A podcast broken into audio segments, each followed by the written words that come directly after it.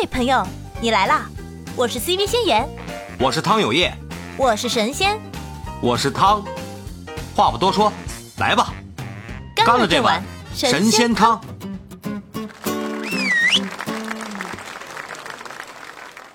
可别说了，我一个小伙伴最近大概两个月前，为了追一个妹子，因为那个妹子说：“哎呀，我从来没有打过王者，我想打王者。”然后这个小伙伴说：“哎呀，我也从来没有打过，那我先去试试吧。”然后他就去打了，然后就止步在白银局。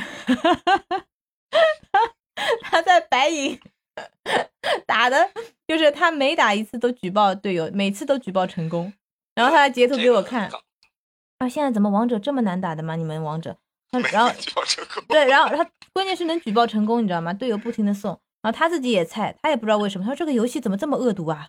这个游戏这么难，白银，我现在白银二了，什么什么的。我说你你你，他说你带带我，我说你打到铂金我就能带你了。然后他说，可是我现在白银二还有多久啊？我说你你还有两个段位吧。然后他啊打打打，他他终于好不容易打到黄金，他眼泪都快掉下来了，就这种，我终于到黄金了什么的。打了，打了快两个月，才才到黄金。哎呀，我真的笑死了。而且他是，他是那种自己不会打，然后你跟他说吧，哎，你这这里这样，那里那样，他就说，我为什么要听你们的？我不听，我不听，我不听，我不听，然后还要跟我们吵。然后我们说他拿个亚瑟不停的去送，然后我我说你不要再送了，你就在塔里面清兵什么的。然后他说我没有送，是他们越塔杀我的，怎么怎么样，我在这里不动，他们也来杀我什么的。哎呦我的天，就就友情都快破裂了，你知道吗？就你刚才说的嘛，就通过这个游戏可以看出这一个人的人品，真的是能看出人品。为了推为了推卸责任，有可能就会啊怎么各种推脱啊。那他永远不会承认自己的问题，那前提是。他真的菜呀，他是个新手啊，就也不谦虚，你你懂吗？就是他是个新手，他也不谦虚。网卡了吗？嗯，网卡了没有啊？因为啊，因为这个什么？因为这个东西啊，它很容易进入一种上头的状态。因为我也玩了 玩了几局，嗯，确实有时候真的是，有时候你看我我我玩的菜，我玩的少，因为嗯，你看有时候就是感觉被别人杀了，就老想打回去那种感觉，就有时候就。去越塔也要强杀他，就为了报仇嘛，就有那种复仇心理、复仇情绪在里边，嗯，控制不住。我也是有时候真的是玩的挺上头的，所以我感觉这游戏有冲动过呢？真的是？都都会有冲动的时候啊。老段，你你你说了，你这又弃坑了，你又又下载回来了，那你是什么样的契机去驱使你把它又又给装回来了呢？没有，我一般就是想自己没事看一看，又出了什么新人新皮肤了，然后看完了，哦，我觉得还挺好玩的啊。现在王者已经这个这个阶段了，已经更新成啊，对，然后哎没劲，就就算了，就就删了，嗯，没劲，没劲量了呀。嗯，我是之前有一度被很多人骂，就是。骂的我觉得王者这个游戏太烦了，然后我就把王者删了，然后就去下载了吃鸡，玩了一年的吃鸡，然后再把王者下回来。那你有我再我再问问啊，就有没有你们在玩玩王者过程中认识的朋友，然后通过聊天啊，然后就关系很好？有没有那种啊，就是说通过王者，然后建立了一个脱离王者的这么一个呃。友情有没有这种这种情况在？没有，我肯定没有。就是啊，就是有，不太可能。嗯啊，不太可能有这种就是脱离王者的那种情况，因为就像我之前会遇到很厉害的野王，然后他拿着我的号帮我打到了王者五十星嘛，但也没有怎么样，就就他说哎我带你什么，但其实会觉得很累。就因为他很强，你没到这个级别，他真的去带你的话，你你会很累，就是你不知道该怎么走，你往往哪里走好像都是错。然后他告诉你怎么走呢，他也不可能时时刻刻关注着你，所以就会就会导致你自己整个人就很丧，你知道吧？就是感觉自己怎么都打不好，怎么这么笨？其实是因为段位差太多。那你看现在网上很多人就说说王者带妹呀，然后就就首先自己。肯定是有一定的实力，然后去王者上带妹，然后就妹子就很喜欢，后来又什么线下见面呢，就成为了朋友，甚至说两人走到一起，那这种情况会会切实的发生吗？呃，这个情况我不知道呀，我身边好像没听说过这样的，就是打游，但是也应该有可能吧。就这个男生如果很厉害的话，然后这个女孩就跟他配合的很好，然后又在同一个城市或者离得不远的城市，那很有可能见面的面基嘛。那见面之后满不满意就不知道了，这个事儿，对吧？有没有演员有没有演员？对，因为男生玩王者玩的玩的比较厉害的，一般性格都会比较内向一些吧，会是比较外向的那种嘛。玩游戏玩的很很好的，呃，他有大段的时间玩游戏的话，嗯，就说明有可他能是社交障碍，有一定的社交障碍，有有有这种可有这种可能性，因为？人的时间和精力是有限的嘛。那你把大段的精力去投入到这里边你肯定其他的一些东西，比如说你出去跟打个球啊，或者是出去跟人家去去外边旅个游什么的，那你就没有这个时间。除非是真的是那种天才，就干什么什么能行，拿过来就能上手那种。嗯，但这种太少了，这种呢，我估计他也不一定有兴趣去去花很大的时间去玩这种。就嗯你刚才说的，它是一个基本上是一个除了情绪收益，基本上没有其他收益的这么一个一个东西。嗯，对，所以就是很多男生他在打王者的这个时候，他其实是挺直线思维的嘛，就觉得哎呀，我打这个游戏一定要打好，一定要赢什么，然后结果呢，带个妹子，妹子他心里肯定知道是这个妹子的原因导致很多次他都没有办法拿人头，或者被妹子蹭了人头，嗯，时间久了可能就怎么说呢，就心里会很难受。你看哈，我身边好多男生带完妹子之后，跟妹子说啊睡觉了，然后 B 是自己自己悄悄的上线，然后开一把单排，哇，这个这个香啊，这种感觉你知道吗？瞬间舒爽了，对瞬间舒爽拖我的后腿了。对，又不能说，你知道吗，憋坏自己。一开始还能忍，到后面又忍不住了。就是还没有跟妹子恋爱的时候，肯定能忍住，嗯，对吧？然后一旦谈恋爱了，对吧？然后就不忍了，对，就肯定不行了。你你这个你这么菜，你自己先去练练，我自己单排啊，你自己去玩啊，就这种样子了。好，这还算好的。老老老段有这种情况吗？就是为了玩游戏敷衍女朋友，或者是欺骗女朋友，有没有这种？有没有这种我觉得他？女朋友应该比他强一没有点。那是我的女朋友。没有，我好像对于这种手手机啊、这游戏啊都不是特别的感冒，我就纯属于还没到爱好乐趣这个份儿上。啊，就是为了打发时间，相当于是。嗯，对对对，嗯，我有，我有，我真的有。我那阵儿讲讲你离婚的故事吧。啊，我我那阵儿就跑题了啊，但是就闲聊嘛。反正嗯现在咱们这个房间里就咱们三个。吃了午饭闲我那阵儿玩魔兽嗯啊，我玩魔兽世界就是啊，就特别上头。我这个人呢，我特别喜欢带队伍布局。然后当时因为魔兽世界这个它是以工会为主体，就是你嗯的工会这帮人，因为你打副本需要很多的人嘛，各种职业，什么坦克呀、DPS 啊、什么治疗啊，它需要很多的职业。然后你只能在这个工会这个范围里边，才能把这帮人给聚在一起。嗯我当时是会长，压力特别大，因为他那个会长能赚钱的啊，真金白银啊那阵儿，还有这种好事？啊。因为什么？因为他是有工会仓库的，工会仓库它可以囤大量的材料，哦材料还有一些非时区绑定，就非时区绑定就是你可以拿去交易的一些装备，还有一些材料，比如说什么什么什么一些精金呐、密银呐、什么奥钻什么这种东西，你可以把它理解成为打造特别牛的装备的一些材料，嗯，这些东西都是可以在拍卖行交易的。然后这些可以交易的东西，它是有黑市的，可以可以进行人民币交易。那不是挺好？作为一这这生意好做啊！作为一个工会的会长，其实你是掌管着整个工会的这些资源，但是呢，你又需要把这些资源去匹配出去，因为你要打副本，你首先你主坦克，就是因为打大怪你要有人扛嘛，你扛得住啊，扛得住伤害，要不你过不去啊。你主坦躺了以后，那那些什么法师啊，那些牧师啊，都是纸啊，嗯摸一下就死啊。然后就把需要把大量的资源投入到这些 MT 里，就是坦克。然后我一般的其他的工会的会长一般都是主坦，他自己把资源都花在自己身上嘛。你是个什么角色？我是个我是个治疗。你我就想说，我想问你是不是奶妈？我觉得你就呃，对我这个性我这个人的性格嘛，我我就是个奶妈。然后当时就玩特别上头，上头在哪儿呢？就是他你运行运行工会去开荒副本的时候，他是就跟上班一样。嗯，我们叫那个 DKP，就是积分，就是你每打过一个这你你你攻克了一个 BOSS 以后，每个人会积分，然后拿这个积分去换取这个 BOSS 掉下来的装备。因为什么？因为你谁分高嘛。嗯，坦克、治疗、DPS 他们分加的是不一样的，然后就优先。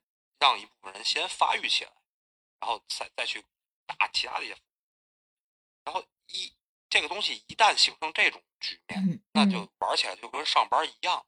这回你就能理解猫哥为什么是那种状态了，对吧？就是他是在上班，你知道吗？上班也没看他拿回来钱呢。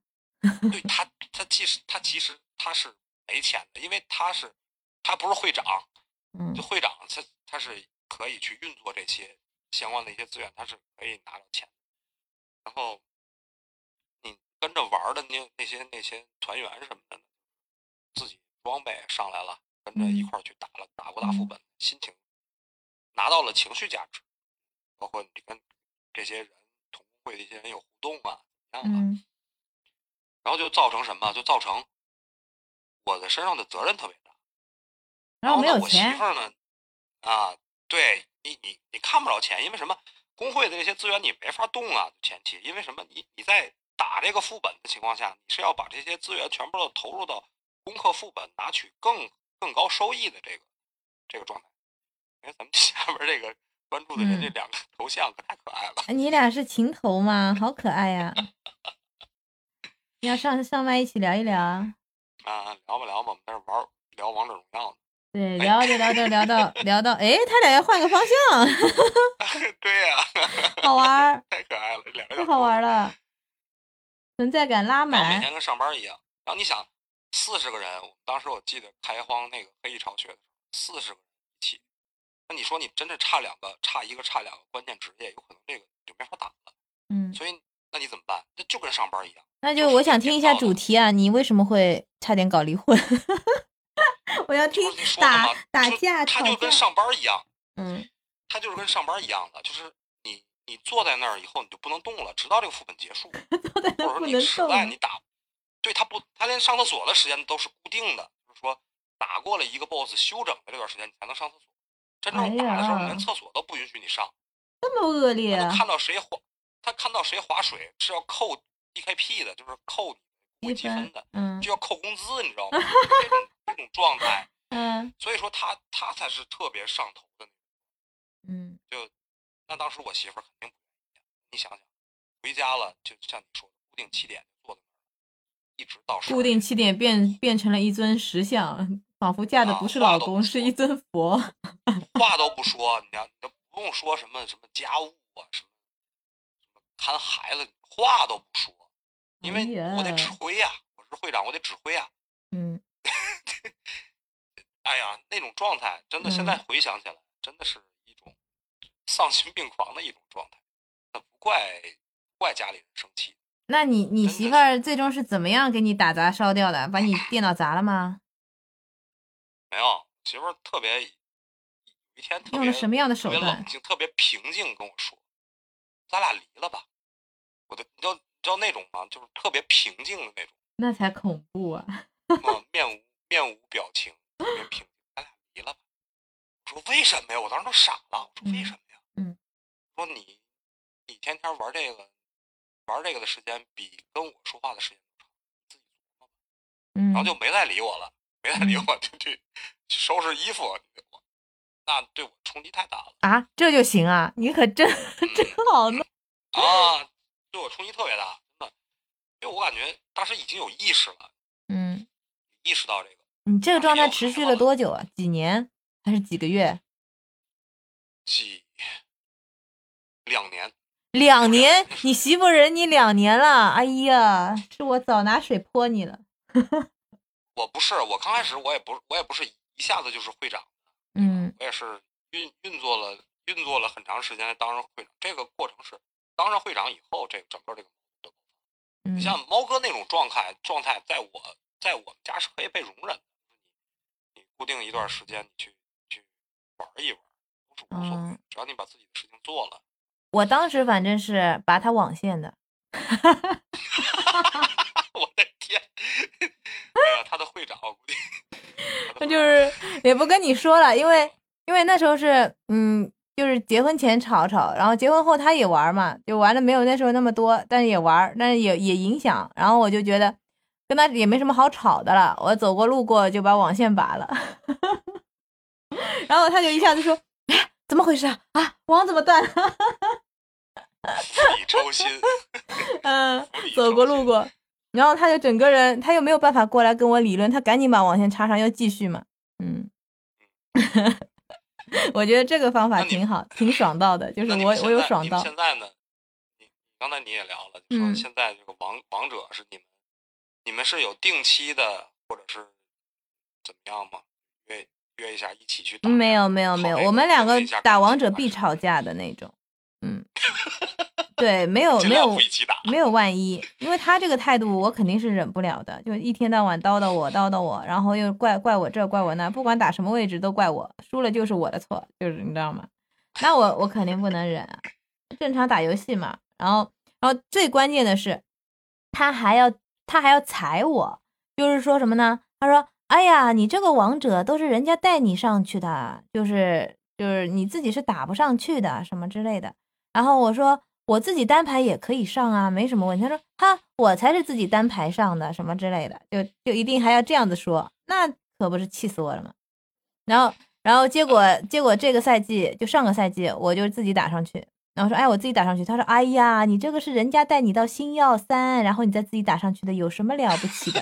哎呀，我想说，我说那也是我自己打上去。他说那不是，然后然后结果他自己在星耀一的时候徘徊了大概有一个多星期，心态崩了，然后找人带，然后然后找人带打脸一脚不，踩出去就不行。对，然后怎么踩法，反正得踩出去。这个对，然后他就他他那时候前面这样踩我，然后他找人带找谁呢？就是找他的侄子，啊、侄子，然后 侄子，对他侄子很厉害，然后因为侄子也带我嘛，然后侄子侄子那个时候他就找了侄子，还然后还叫上我说我们三个一起带他上王者，然后我说你不是说我菜吗？然后他说有侄子在就可以啦，就就就这种表里表气还打脸，反正就各种惹惹我很讨厌那种。然后呢，内心还是承认你的，内心没有，然后然后结果结果呢就叫了我，叫了我之后那一局就开始又开始不干不净了，你知道吧？就是那个嘴就就管不住嘴了，然后然后我就在中路看他死，你知道吗？我就卖他了，我就在中路看他死，我看他死了以后，我说我这把不要赢了，我就要看你死。然后，然后结果我就对，我就上头气了，然后我说我不打了，我要投降。然后结果结果他他就说你为什么要这个样子？我说，然后我就说我说你把嘴巴放干净点。我我然后然后侄子也惊呆了，他说哎怎么回事啊？舅妈怎么 怎么生气了？笑死了。然后然后打完没多久就输了嘛，就因为我卖了他那一波就团灭了嘛，团灭以后就输了。输了，我说我不打了，你们自己打吧。结果侄子把他带上去了，他还来还来我这嘚瑟，说：“哎呀，你不在之后，我们就连赢啊，什么之类的。啊，就是把这个锅都甩给你啊。”对，就甩锅给我。嗯，真的是，所以不能跟他打，打不了，一打就吵。那你们，你看刚才老段也说了，他玩这个东西是纯是为了打发时间嘛？那你感觉你玩这个东西得到了什么？我我没得到啥，我得打发时间呢。一开始一开始我是想要打的比他好，然后就是我打的比他好，而且打的比他时间久，让他尝尝就是就是家里面人在打游戏不理人的那种滋味，你知道吗？结果打着打着觉得自己 挺好玩的，以毒攻毒，打着打着觉得挺好玩的，然后就就各种跟人家去打了，完全忘记自己的初衷了，真的是。慢慢的、慢慢的就理解他了。慢慢的，我也我我慢慢的就嫌弃他了。你那么菜，真的是一看以前还以为你多厉害呢，不知道的时候以为你多厉害，原来你这么菜，就这种。嗯，然后由于我的这种心态，也导致他也来踩我，就进入了一个恶性循环。哎，真的是。哎呀，那你们说，你说要是最初的时候不选择这个玩这个，然后他一直这么玩下去，那是嗯，不是也也避免不了的生气？对啊，你看我天天拔网线也不是个事儿啊，是不是？这回谁也甭说谁了。对不对？我我拔网线已经算是温柔的了，我都想过拿个水直接泼他那个鼠标键盘上，太 残 暴了。让他烧了吧。你说拔网线，我突然想到那个、嗯之前那个国外，就是嗯一小孩儿他玩了多少年的那个内存，被他妈一下给全都弄没了。那 个拔网线导致的吗？不是，它肯定是一个存档在那个盘上的，或者嗯是一个什么机器上的，嗯啊，往往它不是存在云上的，嗯，直接就给毁了。哎，那是他妈妈不知道吧？但肯定是不知道。但是你，但是即使是这样，他爸肯定说，怎么了？我就反正已经做了，嗯，对吧？不就是个游戏吗？啊，对啊，你很难跟他去解释这些你的心血。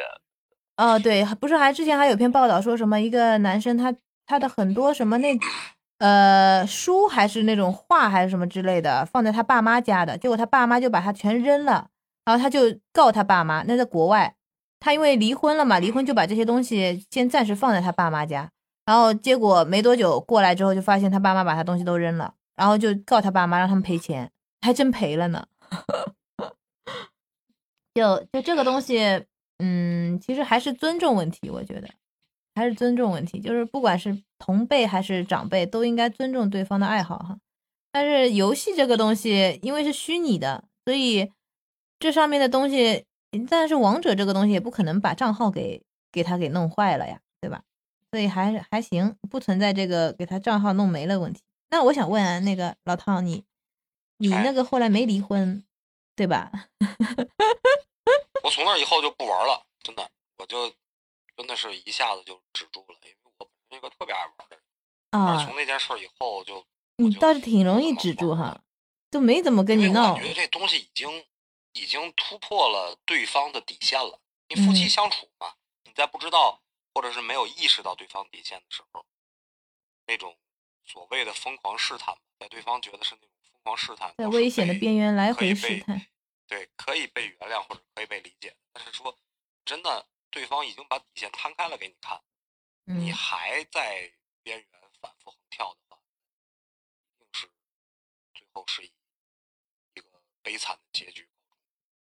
那你还算挺好的，很多男生好像都不太理解，都不太懂。至少至少我那个我那个朋友就跟你说，她老公通宵打王者的那个，每次跟我说跟她老公大吵一架，老公下定决心说我再也不玩了，怎么删了什么之类。没多久，我看她老公又上线了。嗯，这个怎么说呀？反正我理解，你看现在我偶尔也玩玩，但是嗯就是不会玩那种特别会让自己痴迷成瘾的那种。我现在玩玩什么，就是那种打个两三局就能放下的那种，嗯还好一些。因为我本身就像你刚才说的，那男生有时候在这种对抗性、竞技性的游戏里，他是有胜负欲的。嗯他是比女生更容易上头的。就我尽量就是现在不玩那种容易让自己上头的，就是呃不会说投入太大的精力，因为现在有家庭嘛，有家庭有孩子，可能嗯尽量还是从这个家庭稳定的角度去看待自己的这个业余爱好、业余生活。就是维稳呗。对呀、你家庭稳定肯定是第一步的嘛，对吧？要不然你天天吵，天天吵，不管说是对你自己的这个心情也好啊，还是对整个的这个家庭的其他人来说，都是一个非常差的一个状态。所以说，我在这个自己的放纵的爱好和自己家庭的稳定，我做出了一个我认为相对正确的选择。嗯，那你还是挺挺挺厉害的，及时就这么止住了。聊到这个，聊到这个，这个成年人，成年人对于这个游戏也好，对于这个刷抖音也好，去成年人去消耗自己的时间，获取自己的情绪价值。聊到这个事儿，嗯它其实它是有时候是一种无意识的状态，就是我不想干嘛，就是我打王者也好，我也不不一定就非得想赢，我也嗯不一定就非得想输，过去送是怎么样，嗯我就是一种无意识的状态，我把它打开了，然后就玩儿，玩儿的过程中呢，我也不会特别开心，也不会特别不开心。嗯我反正我有时候，说我刷抖音，有时候就目的的刷。有时候我觉得抖音也挺有毒的。我一开始就发现这个东西吧，就浪费我时间，就让我思想思想不集中，你知道吧？对对对对，会不会？你们也有这个感觉吧？有啊，无意识的嘛，就是不知道也你不是一个小时两个小时，你不知道自己嗯干嘛了，然后这时间就没了，然后你，你反过头来回想，这一个小时两个小时我干嘛了？我就只记得我在刷抖音，但是抖音里刷的是什么？脑海里一片空白。对啊那，你说这个东西是不是有毒？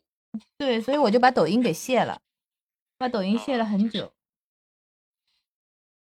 嗯，抖音这东西我确实是觉得有毒。短视频，所有短视频的那个我都都都不看，但是呢，就因为它会那个习惯性推送嘛，以前看的时候都会看一些新闻啊之类的，那他就给我推新闻，但是我发现看来看去越看越恐慌，你知道吧？我那时候卸的早，那时候一直在说什么中国要去打台湾的问题，然后就看的我就觉得明天就要去打台湾了，你知道吧？你 懂吗？就我感觉，啊，他要博眼球嘛，他要博眼球对，他就。不停的刷到的都是这些样子，我觉得有点控制思想，就是有点把我的思想给控制住了，我不要这样，所以我就我就把它给卸了，卸了以后觉得哇舒服了，一身轻。他的他的终极目标是占用流量嘛，就占用你的时间，嗯然后他那边形成流量，靠这个东西去获取利益嘛。嗯所以说他一定要抓住你，靠什么抓住你呢？一些，嗯、一些比较，嗯、你比较感兴趣的点，或者是一些噱头，什么嗯标题党的一些噱头，靠这个东西抓住你，把你的这些业余时间放在他这个平台上，让他让你的业余时间在他的平台上产生流量，嗯都是这种状态。其实王者也好啊，抖音也好，头条也好，都是这种状态。对啊，大家都在抢资源、抢流量，但人就这么点人，对吧？就就这么多人，大家玩这个玩那个来得及吗？都在抢。哎呀，现在到处都是抢抢流量、抢资源，都是这样抢人头。咱再聊回这个王者啊，得说这个玩王者的现在这真的是上到上到这个五六十岁的五六十都能玩了吗？啊，能玩啊！我认识一个大哥，五十多了，天天玩王者呢，跟他儿子一块玩，嗯，嗯都都都快抱孙子的人了，跟他儿子一块玩。回头可以跟孙子一起玩。对，真的是，你下到小学生都玩这个东西，那说明现在这个东西就是一个现象级个一个东西，一个一个状态，嗯然后肯定是有它的过人之处的。嗯比如说对它里边儿一些人物啊，我看很多的人物都是，呃，架空的一些历史人物，说什么嬴政啊、刘邦啊这个东西，都是咱们耳熟能详的一些。然后他的皮皮肤特别炫酷，技能也特别博眼球，能抓人儿。讲道理，很多女孩女孩都对那个历史不了解，但是打王者这个是谁，那个是谁？就以为他长得就这样是吧？对，女孩对历史一 黄忠就是一个不太感兴趣。用炮的，对对，就是会会串，你知道吧？会和真的历史里面的人这串一起，就搞不清楚谁是谁了。哎，嗯，挺有意思。挺有意思的。哎，我们的小兔吉怎么走了一只小兔吉呢哎？，走走了一只。那他这个头像可真好看。聊回来，王者，王者跟 CP 的这个这个关系啊，嗯，刚才咱们也聊了，就是说两个人都打王者，啊，还有两个人有一个人打王者这这种状态。咱们现在接着去聊这两个人有一个打王者，那会不会有这种状况啊？就刚才老段也分享了一个，就是说嗯他在没有时间陪另一半的时候，这另一半去找其他的人去玩这个王者，会不会造成最后一个吃醋的这么一个感觉？刚才老段说了，他不会吃醋啊，但是有没有可能就是说我就是一个相对控制欲比较强的人，比如说我是个男性，工作比较忙，我的另一半这个这个女生就找一个什么小哥哥带，就每天就感觉他就跟这个因为感觉这是在坟头蹦迪呀、太嚣张了。就你你找人带你，比如说你现在找了野王一个小哥哥，野王带你，你你是不是要给一定的情绪价值？那这个嗯过程如果让这个男这个男生听到了以后，他会不会吃醋啊？我感觉这个东西会的。会的吧？你你不是男的吧？你作为男的，你会不会呀、我是我我感觉我是难接受的这个东西聊着聊着，把 自己是什么性别都忘记了。啊，我我是感觉是难难接受的，就是说嗯站在女性角度你怎么看这个问题？我我我觉得看吧，看是什么情况吧，因为，嗯，如果说是占有欲比较强的人，你干啥他都会占有欲强，我是这么想的。嗯，就不光是你跟小哥哥打王者，如果你但凡是多看小哥哥一眼，或者你手机里有小哥哥，那都是不允许的，是不是？是不是？嗯，对的对的对的。嗯，然后，然后，然后，那你如果是没有什么占有欲的那种人，也不是说没有占有欲，没有占有欲的人一般就是比较自信一点，或者是怎么说呢？或者是觉得啊，我女朋友或者我老婆就这样吧，也没有人会，也不会出现什么问题。哎呀，行，嗯嗯，比较放心是吧？嗯，放在哪儿都不会被人拿走。对，玩王者这个玩王者，我看它里边这个付费机制一般都是在皮肤上啊，就嗯没有什么特别花钱的地方。那为什么还有那么多人会花很多钱在这上面？就如果你在王者里面有那种 VIP 贵族的标志的话，就显得你很有钱呐、啊，还会有这种感觉？对啊，就显得你很有钱，然后人家就会觉得觉得很那个呀，哎，明金要不要上线啊？上来说说聊聊啊，看你在这么久，对，聊聊天儿啊，吃完饭，吃完饭聊聊天儿，吃吃完饭聊聊。天儿。等一下啊，我去打印个东西，你继续说啊。嗯嗯，行，我跟老段接着聊。老段来开麦了，我们聊聊，接着聊啊。哎，刚刚你说那个就是，呃，会不会吃醋这个问题？啊，然后我在就在想一个，因为我我做播客嘛，前跟你分享一个，就是前几天我刚采访了一对儿夫妻做嘉宾，啊。然后比我觉得比较有趣的就是那女生说她脾气很大，然后呢也很有个性，但是呢他们俩她跟她老公的相处模式就是她老公他们曾经是上下级关系，就是她是老，她老公是老板，然后最后哦俩人结办公室缘恋情在一在一起了啊。呃，但是呢，就是可能是因为这么一个关系和经验经历的问题，最后就是，即使是这女孩儿脾气很大、很个性，最后俩人如果有一些分歧、吵架的时候，也不太就是女生说你说我我就不说话，或者是说我绝对绝对不会愿意跟你吵。她一方面是有这方面经经历，第二方面就是说她觉得跟人吵架没有意没有意义的，她有这么一个价值观。啊，对，所以我觉得吵架解决不了问题，还是要抓住这个事情的根本，从从釜底抽薪的角度去解决。就是为什么要吵架呢？直接釜底抽薪不就好了吗？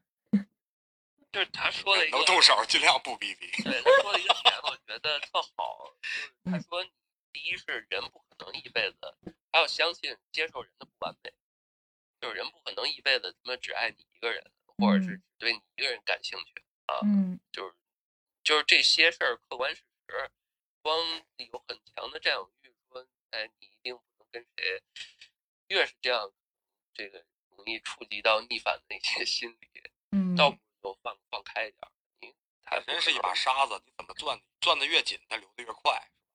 是嗯对对对，可是我之前也这样，我就刚刚那个呃提到星座，我一狮子座，其实占有欲也挺强的。狮子座占有欲很强的哎，怎么刚刚已经提到星座了吗？对啊，对啊对啊 但是我会发现，我我是有一个转变的。我曾经也是啊，交搞对象、交女朋友，前几任刚开始谈恋爱，都是觉得天天恨不得天天得在我视线范围以里才好。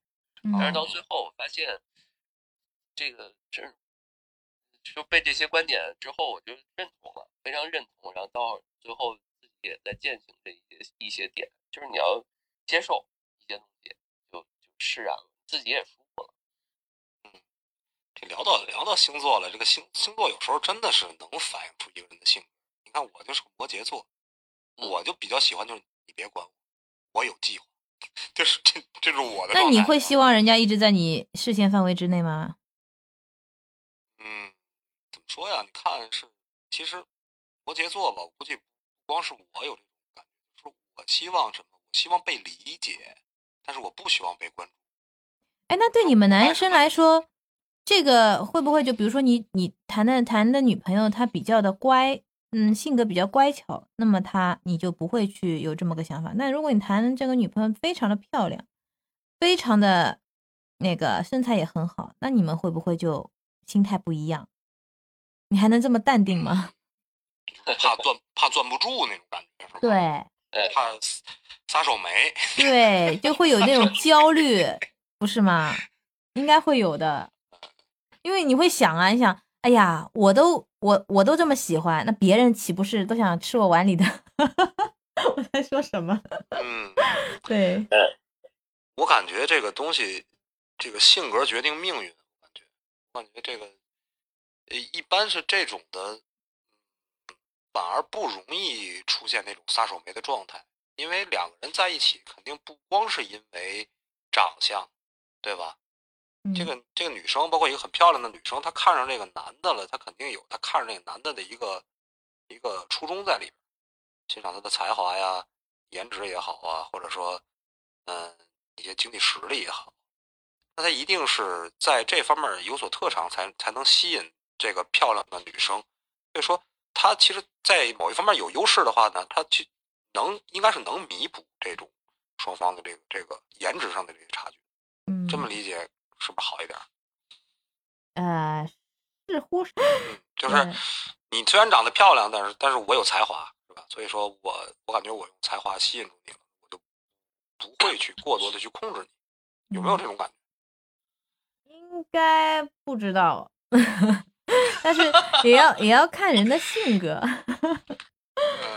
对，挺多挺多人，这也是嗯，这也是最难看的。特别难看，我跟你说，真的，有些人他他，比如说有些人他自己也没有什么条件不好，但他就是喜欢管，他就是喜欢吃醋，你也没办法。有些人他可能长得其貌不扬，也没什么钱，他就是莫名的自信，普信男，对，对不对？